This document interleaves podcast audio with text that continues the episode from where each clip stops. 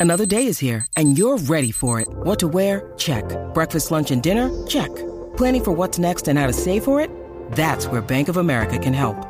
For your financial to-dos, Bank of America has experts ready to help get you closer to your goals. Get started at one of our local financial centers or 24-7 in our mobile banking app. Find a location near you at bankofamerica.com slash talk to us. What would you like the power to do? Mobile banking requires downloading the app and is only available for select devices. Message and data rates may apply. Bank of America and a member FDIC.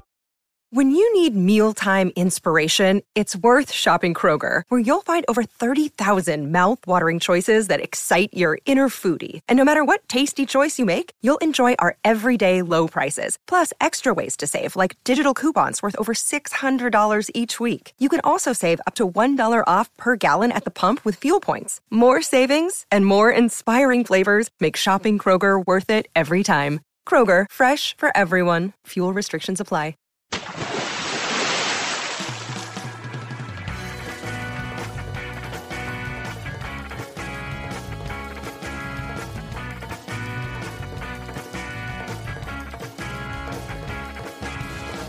Hey, everybody. Thanks for tuning in to Deep Dive, the All Music Books podcast, where we talk to authors of music books, bios, history, and criticism. I'm your host, Steve J. Our guest today is Ray Padgett, who wrote the book I'm Your Fan The Songs of Leonard Cohen. Welcome, Ray. Thanks for having me.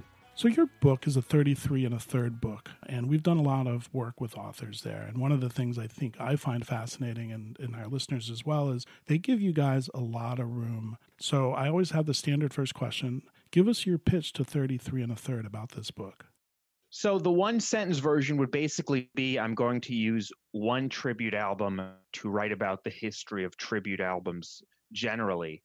And the slightly longer version is that you can branch out really widely from there. So mine is, you know, ostensibly about this Leonard Cohen tribute album, and maybe half of it is specifically about the Leonard Cohen tribute album, but half of it is really just about, you know, using that as a lens and a window to look at the history of tribute albums generally. I don't know exactly what about my pitch they responded to, but you know, I've read a bunch of the books and the ones I like are often the ones that start with the one album and then veer in some unexpected directions. You also have a website that's dedicated to the concept of cover songs. It's called Cover Me. And that was also the name of your first book on that subject as well. You write that you, quote, might have listened to more tribute albums than anyone alive. That's quite impressive, but what is it about this form that you love? I don't know if it's impressive. I'm not sure there's all that much competition for that particular title. But yeah, I love tribute albums. I, I mean, I just kind of find the whole format fascinating. Like it's it's unusual in the way it works in sort of the music world in that it can bring a whole bunch of disparate artists, bands, singers, you know, often from many different genres who will share next to nothing in common except a love and appreciation for whatever artist they're tributing. And, you know, Lord knows plenty of tribute albums don't work very well, but a lot do. And I think the potential is just kind of almost unique in the, you know, world of recorded music. Well, as you mentioned, your, your book is about Leonard Cohen in this tribute record, and he, of course, is now revered. But at the time of, of the launch of this record, and this is pre Hallelujah, that wasn't the case, was it? No. So this album, this tribute album I write about, came out in 1991. And at that time, he was kind of becoming an oldies act. You know, he still had plenty of fans from the 60s and 70s, but he his fans were aging with him and he was on the verge of just sort of being, you know, not forgotten, but you know, slowly forgotten, you might say. He had released Hallelujah, you know, a few years prior, but it hadn't done anything at the time until this tribute album.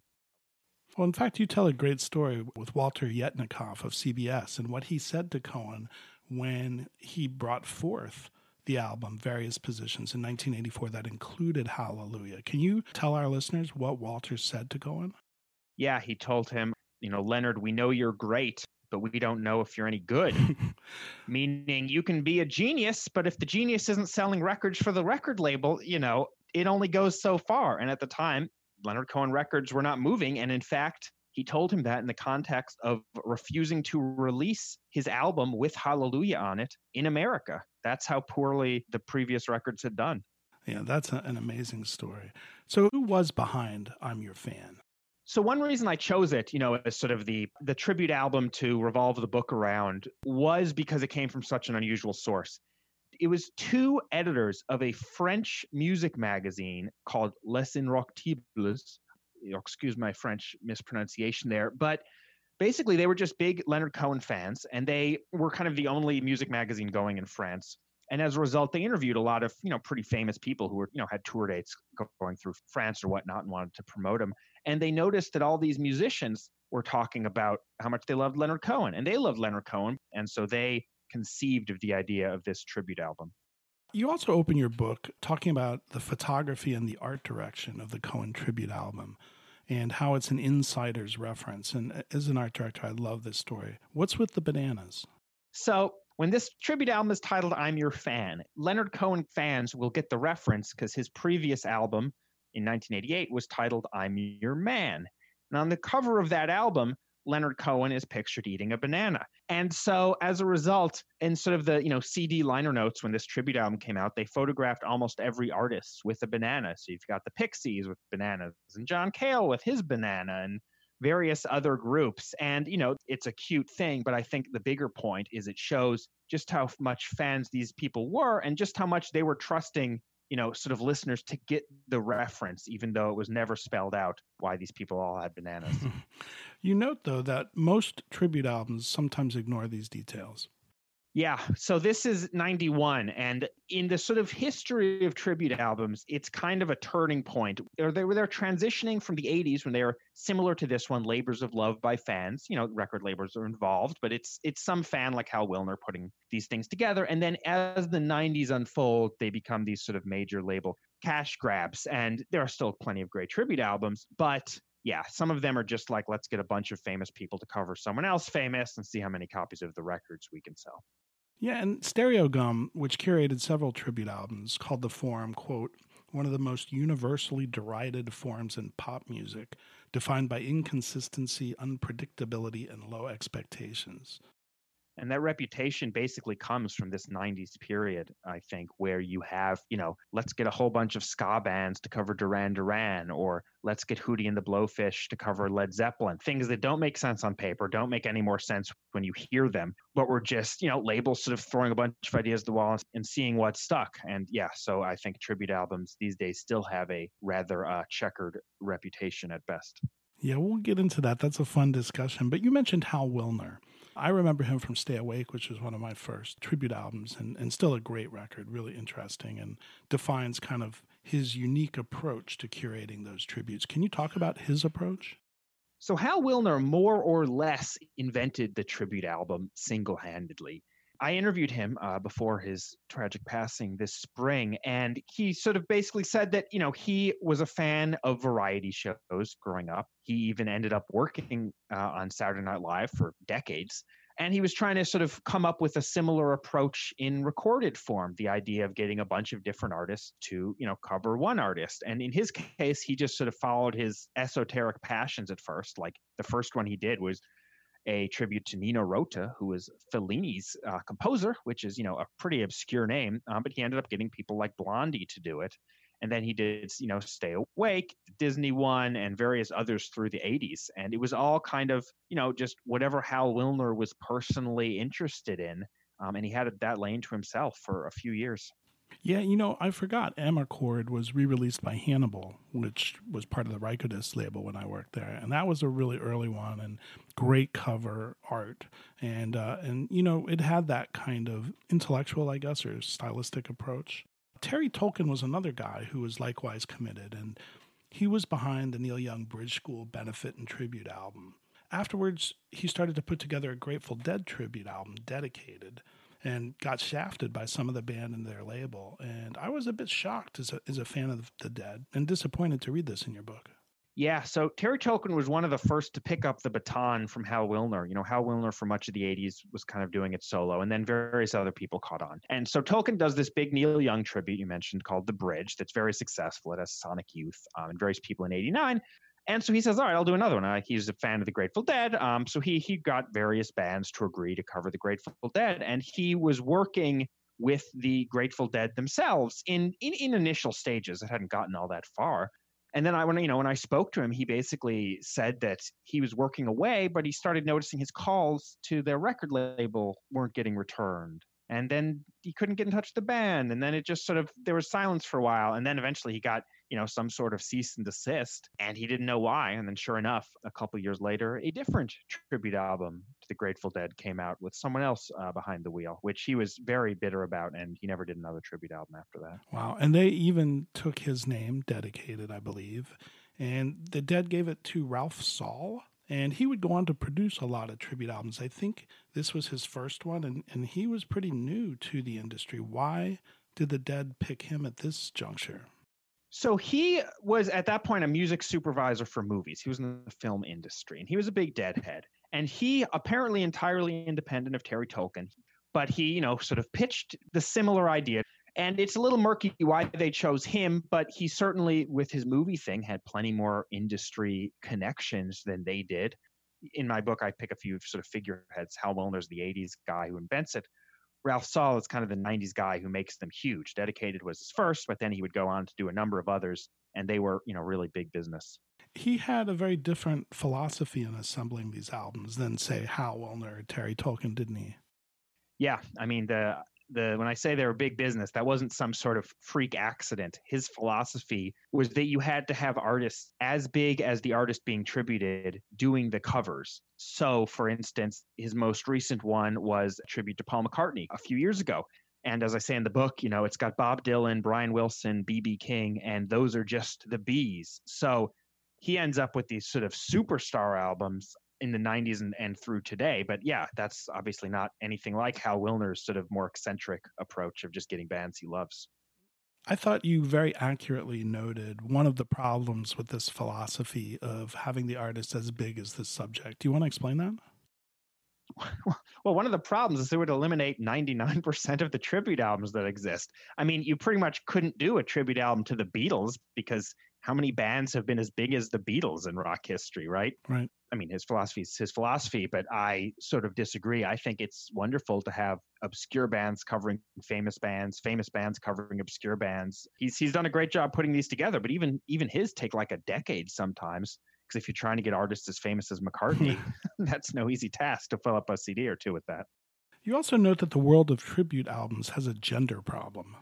Yeah. So if you look at who's being tributed, it's very much of the sort of traditional classic rock canon, which, you know, is a broader problem than tribute albums, but that's pretty white and it's pretty male. The reason I point that out is not just to sort of point at the bigger problem, but because it's a little frustrating that tribute albums, a format where the whole goal is to like lift up and celebrate other artists, wouldn't be a little bit more at the forefront of looking beyond, you know, the most obvious, you know, old white guys. But that is sort of vast majority of tribute albums is not, you know, not looking beyond the sort of most obvious canon picks. You know, like all things, there's an outlier. And in this case, it seems to be Juliana Hatfield, who seems all in on participating in the concept, even though she does not necessarily love the music or the band of some of these projects she's in on.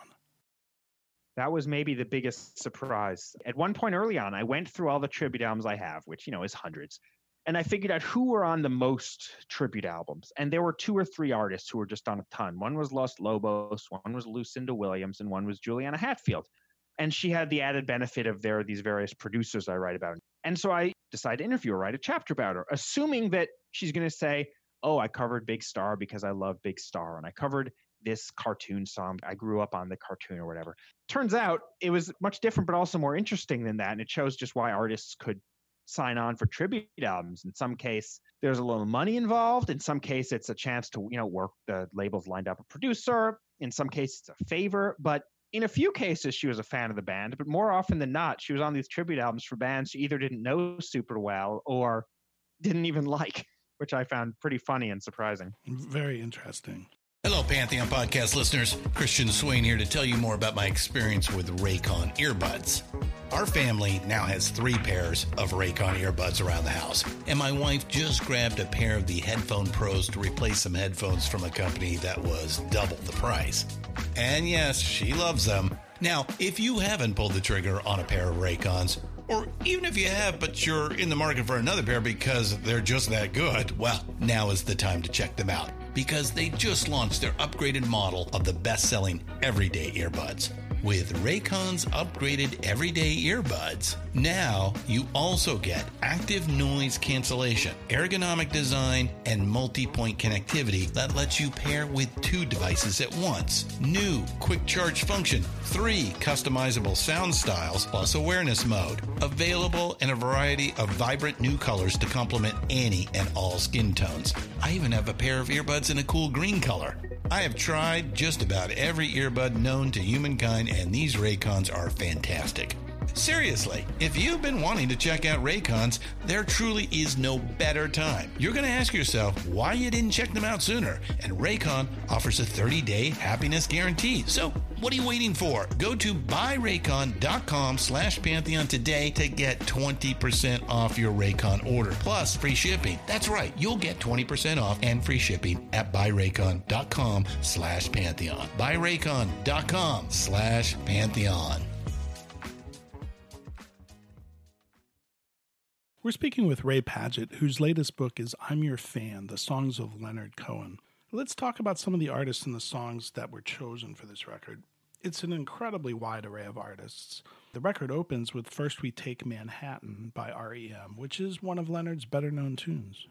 Yeah, and part of that is due to the REM version. Um, you know, it didn't have the massive reach that Hallelujah would end up having, but they were a band that appeared on a lot of the on a lot of tribute albums during their day, and especially during this period. You know, the early '90s, they popped up on Richard Thompson and just a whole array. And yeah, theirs is one of my favorites. It's a perfect example of a band sort of making a song their own. They picked a song that was close enough to their style that it would fit, but they just made it. If you listen to it, you'd kind of just think it was an REM song, and a really good one at that. Hmm.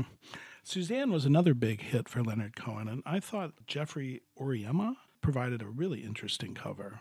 Yeah, until Hallelujah, with this album, Suzanne was Leonard Cohen's most covered song by far. And of course, if you're covering a song that's already been covered hundreds of times, that's sort of a bit of a challenge to make it your own. But he, yeah, his version's great. I hadn't been super familiar, but he was a Ugandan musician who was very closely tied with Peter Gabriel. He was one of the first artists on Peter Gabriel's label. They collaborated for years and years. He lived in France at the time, but he brings a little sort of African flavor to it. And uh, I think it's a real sort of under the radar standout of the album. Yeah, I agree. And it's funny, you mentioned that when you choose a better known title and how to make it your own, and if that's the right approach, there are two uh, songs that I really, really liked Bird on a Wire and Chelsea Hotel by uh, Lloyd Cole. And they're beautiful, but very faithful renditions here. Yeah, and that can you know that can be sort of a double-edged sword because if you're doing too faithful a rendition on a cover, you know one kind of wonders what, what the point is i'll listen to the original. But in some cases including some of these albums just the fact that they're just so different vocally than leonard cohen even if they're mirroring the original arrangement to some degree it ends up sounding pretty different. You know one thing that you almost never see and controversially it happens here one song gets covered twice. What can you tell us about the song tower of song and why it gets two renditions on this record yeah, that's kind of the ultimate tribute album no no is having uh, the same song on there twice. And sure enough, the producers did not want the same song on there twice. What they did, you know, as similar to what many tribute album producers did, is they got their artists and they had the artist pick the songs. And then when an artist picked a certain song, they let everyone else know, hey, this song is now off the table. So, you know, you got to pick something else. And so this happened with uh, Tower of Song. Robert Forster picked it. And so they said to everyone else who hadn't decided yet, hey, don't pick Tower of Song. Well, it turned out that Nick Cave and the Bad Seeds had been considering Tower of Song. And so, you know, confrontational as they are, instead of saying, ah, nuts, all right, we've got to figure something else out, they said, well, the hell with that. We're going to do it anyway, which I think kind of works out because the first version is, you know, it's relatively faithful in spirit, the original, and the Nick Cave and the Bad Seeds is just totally off the wall. So it's a rare case when I think you can have two covers of the same song on a tribute album. It's certainly not something that some people mostly try to avoid. You uh, politely call it off the wall. I would have called it batshit crazy. It is. It is pretty batshit. you know, they basically covered it in a million different styles in this sort of endless long marathon set where Nick Cave would yell, "Do it like John Lee Hooker," and then they just try their best, or do it like Johnny Cash.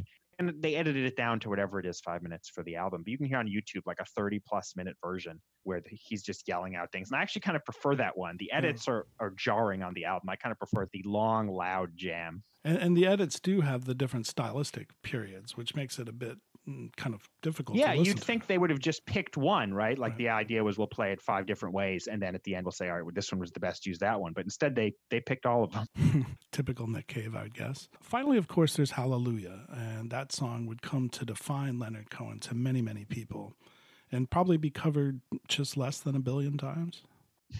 Yeah, and then that's I think this album's primary claim to fame at this point. As I said, Leonard Cohen had released Hallelujah, you know, the better part of a decade prior, and it hadn't done anything. And in fact, his record label hadn't even bothered releasing the album with it on it in America. And so it took this tribute album to make it famous. You know, John Cale of the Velvet Underground heard Leonard Cohen sing the song in uh, a concert, and that's how he decided to cover it on this album. Then later, Jeff Buckley would hear this album cover John Cale's cover of the Leonard Cohen song. You know, by now it's Leonard Cohen's most covered song by far, but it might not have been without this album. I found it interesting. You write that John Cale asked Cohen to fax him the lyrics, and uh, he got a little bit more than he was expecting, didn't he? Got a lot more than he was expecting. Again, because the album wasn't available, he heard this song in concert. He liked it, but he, he couldn't find the recording. He didn't have it. So he said, Hey, he, you know, the, the producers, the French producers, this thing put them in touch. and He said, Hey, can you send me the lyrics? I want to cover your song. And the fax machine starts spitting out 15 pages of lyrics because Leonard Cohen had written way more lyrics than ended up in the final version. He'd been writing the song, you know, working on the song for years and years. And so John Cale selected a group of lyrics that are mostly different than the original Leonard Cohen lyrics. And in later years, Leonard Cohen would perform some of those John Cale picked lyrics live himself. You had mentioned Jeff Buckley, and that, that was the one that really put that song over the top. But there were so many versions, it became ubiquitous. And, um, you know, from Jeff Buckley, which was probably the greatest selling version, to Kate McKinnon dressed up as Hillary Clinton on SNL doing, you know, a very moving solo rendition. Do you have a favorite version of this song? I have a lot of favorite versions, but one I listened to a decent amount in my book. Actually, two that are sort of similar. You know, a lot of people, you think Leonard Cohen, you think lyricist, right? But I think one reason that Hallelujah translates so well across all these different platforms, genres, sounds, etc., is, is the music, the melody. And there are instrumental versions, one by ukulele player named Jake Shimabukuro and one by a uh, sort of psychedelic guitarist named Delicate Steve that don't even include the lyrics and are still powerful. So, you know, for people who are kind of burned out on hearing Hallelujah covered every five minutes, I recommend those because it's kind of refreshing to just hear it instrumentally. Yeah, very cool. I will say the one thing I learned in in your book is that it's, you know, with the title of Hallelujah, you might think it's more of a spiritual song, but it's actually more carnal than that, isn't it? Yeah, and especially, you know, the John Cale version, Leonard's original, you know, really sort of is a 50-50 mix of the uh, secular and the sacred, you might say. And John Cale had, you know, no such divine, you know, aspirations. So he said when he looked at all those verses, he just he he dumped all the most of the ones about saints and religion and God, and just picked out the uh, the sexiest ones. And, and there it is. What did Leonard Cohen think of this tribute album? He loved it. He was honored uh, beyond belief because he wasn't really involved in making it. The producers had sort of gotten his permission up front. And he said, you know, yeah, okay, whatever, sounds good. And then he said in an interview, you know, he didn't think he'd ever hear from them again. And what really struck him, he did interviews about it. And he, t- you know, he talked about it up until nearly the end of his life. He brought it up on stage in his final tours. And what he kept coming back to is not only liking the covers, but the fact that they were of these younger generations. You know, you have REM, you have the Pixies, you have all these bands that in the early 90s are just sort of breaking. And he basically gave it credit for saving his career because it reached all these young people and made him cool in a way that he was not, but obviously continued, you know, up through the end of his life, even till the present. Young people love Leonard Cohen now, but they didn't before, you know, this tribute album.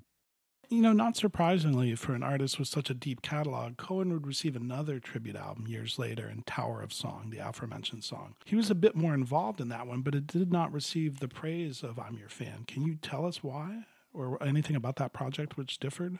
Yeah, so this is a good example of what we were talking about of kind of the yin and yang of the tribute album world. On the one hand, you have I'm Your Fan, which is by fans, just a total labor of love that ends up doing better than anyone expected.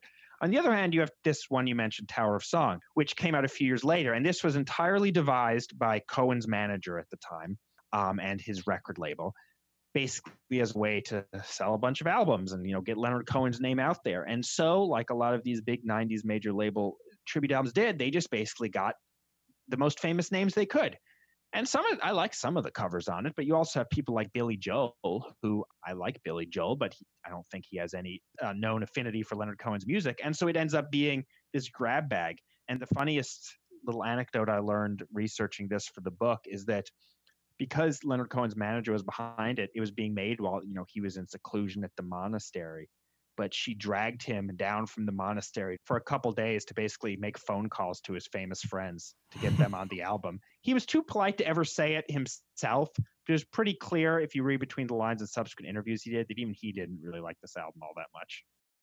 Yeah, All Music's review said it was likely devised by the marketing department rather than elite artists who had an affinity for the artist's work. And I, I think that probably speaks volumes. I think that review probably meant it as a metaphor, but it's almost literally true that it was devised by the marketing department. So you're the the tribute album guru. Do you put I'm Your Fan in the top five tribute albums? I'd probably put it in the top five. I mean, the thing, the interesting thing with tribute albums, and kind of one of the reason both that people say bad things about them, but I like them, is that they're all inconsistent even I'm Your Fan is not perfect from beginning to end. And so the mark of a good tribute album is a little different than the mark of a good regular album. I mean, an, ideally, a great album typically is greater than the sum of its parts, right? It has a bunch of great songs, but then they also build to something more. Because I think even a great tribute album, it kind of is the sum of its parts, as in if most of the songs are good and there's only a few bad ones, then it's a good tribute album. And if most of them are bad and there's only a few good ones, then it's a bad tribute album. But I think the the sort of hit to miss ratio on I'm Your Fan is certainly higher than it is on most tribute albums. We're speaking to Ray Padgett, whose latest book on the 33 and a third imprint is I'm Your Fan, the songs of Leonard Cohen. The 90s, you've mentioned, would see a lot of resurgence of tribute albums. Why was that? Was it just, had it become just a cash cow for labels?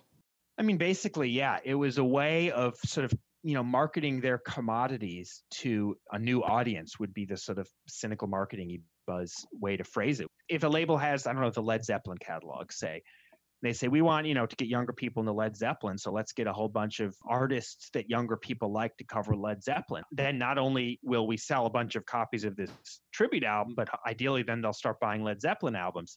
If the artists are good enough, occasionally that works, and I'm not saying those are all bad, but that did become sort of the more cynical reasoning behind a lot of these tribute albums in the 90s. I thought Stereogum magazine had an interesting theory in that the CD boom also helped propel that. It's a smart idea, and it sort of ties into what I was saying in the sense of when the CDs come out, all these labels are re releasing all these classic albums, right? And so they're thinking of, you know, how do we monetize our back catalogs? And yeah, it tied into the tribute album in that way. And the other way it ties into the tribute album is that if you look at a lot of these tribute albums, especially from the 90s, you'll notice that they have one thing in common, which is that they run between about 70 and 80 minutes, which not coincidentally is the runtime of a CD and just shows you basically that they were packing on as many covers as they could, often without regard to, you know, whether they made sense together as a cohesive whole. And I think the internet and streaming would also, you know, have a say in kind of the shelf life of some of these records and also which became popular because you you didn't have to listen to 70 or 80 minutes. Yeah, I mean, streaming and the internet has been both good and bad for the tribute album. It's been good in the sense that it's been much easier for anyone to make tribute albums. Um, Cover Me, we do lists every year of the best albums, and a lot of them are just made by random people, fans, whoever, you know, and they're up on Bandcamp or wherever. But it's bad in the sense that for one, a lot of the tribute albums that came out before streaming, including I'm Your Fan, the one I wrote a whole book about, never made it to Spotify and Apple Music. And the reason is essentially eh, because of money and effort. You know, if the deal was signed before streaming exists, they would have to go, you know, make a new deal. And they have to do that with all sorts of albums, you know, Nevermind or, or what the Beatles or whoever. But there you're only working with one artist and the artist is presumably already on your label or was at the time. Whereas if it's a tribute album, you'd have to get new contracts with 20 different bands, most of whom probably weren't on your label to begin with. And as a result, and I think it's kind of a, a, small tragedy, a lot of these tribute albums, including the super famous, influential ones, are not available via any legitimate streaming platform. Yeah, and uh, you know, it's just a different way of thinking. Stephen Deusner, he wrote the Stereogum magazine I referenced, uh, the article, And he imagined hate label heads in boardrooms thinking, what's the best way to maximize these commodities? I worked at labels, you work at music public relations, and I remember the first time I heard music referred to as product, and it wasn't, it didn't sit well. Yeah, um, I think the new version of that, which I hear a lot, is uh, that word product has been swapped for the word content. You know, you hear labels, managers, whoever, just wanting artists to churn out more content for social media or wherever. And it, it is a little dispiriting because, like, a song or an album takes as long to write and record as it's going to take. And so the idea that artists just need to like write more songs to sort of feed the beast of the internet, um, I think is a, a slightly cynical way to look at music, but it is these buzzwords that sort of come from labels and marketing departments. They do kind of make you a little bit cynical about the music industry. Speaking of that cynical approach, could you pick a piece of art or content or product that is your favorite tribute album? It's a good question. There are some that are relatively big business that I do actually really like. You know, one, for instance, is actually one of the relatively recent ones. It is a different Grateful Dead tribute album. It only came out a few years ago. It's called Day of the Dead. And it was this sort of big, splashy production. It, it got practically every famous indie rock adjacent artist of the last decade to cover Grateful Dead songs. That's The National, that's Wilco, that's Courtney Barnett. That's it does like I don't know 50 songs or something. And something like that where you're throwing a whole lot of ideas against the wall, as I've said, is not necessarily something that's going to uh, deliver artistically but sometimes they do if the artists are good enough. And I actually think that one is one of the best tribute albums uh, of recent years. I'm not sure if this is going to be easier or harder, but um, least favorite or, or perhaps biggest fail. there, ooh, that's a that's a real race to the bottom. There's one that always has sort of rubbed me the wrong way, and to some degree, it's maybe the most successful tribute album ever in terms of sales. The asterisk is it's a little hard to find out for sure. But as far as I can tell, this might be the most successful ever.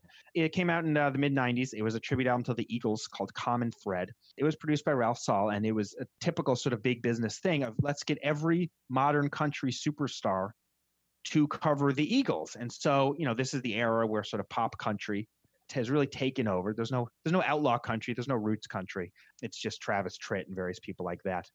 Um, and yeah, it's I think pretty schlocky and pretty sort of I don't know if it's cynical. I think you know the people who put it together liked the Eagles, but it's basically just let's get as many famous people as we can.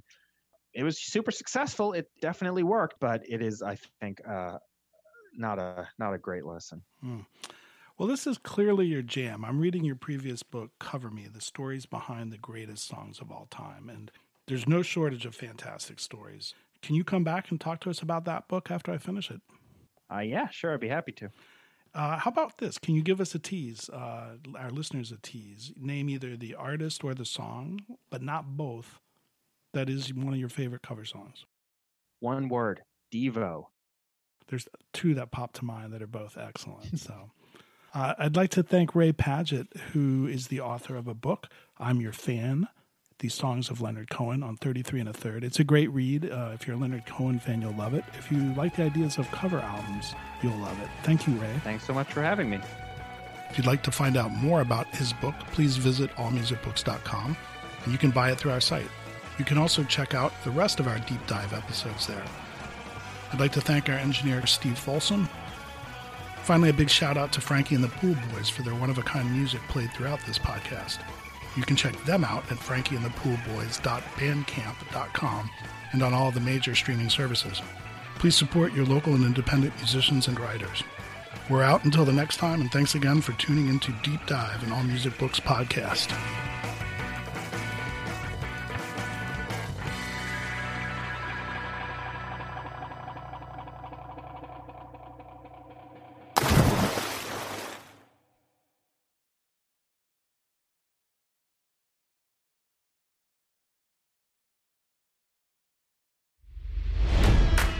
It's NFL draft season, and that means it's time to start thinking about fantasy football.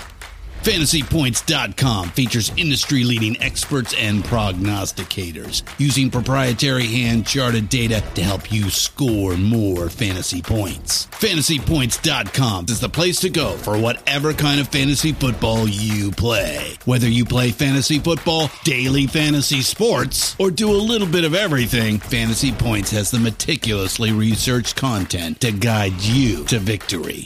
And why wait for the fall? Fantasy Points also covers the new spring football league, the UFL. Join the guru, John Hansen, Scott Barrett, Joe Dolan, and other massive names in the fantasy football universe with an exclusive offer. Use code Pantheon for 15% off any fantasy points package, including the all in package, with access to every article, tool, and data nugget that Fantasy Points has to offer. That's fantasypoints.com and code Pantheon for 15% off at Fantasy Points. Fantasypoints.com. Code Pantheon. Score more fantasy points.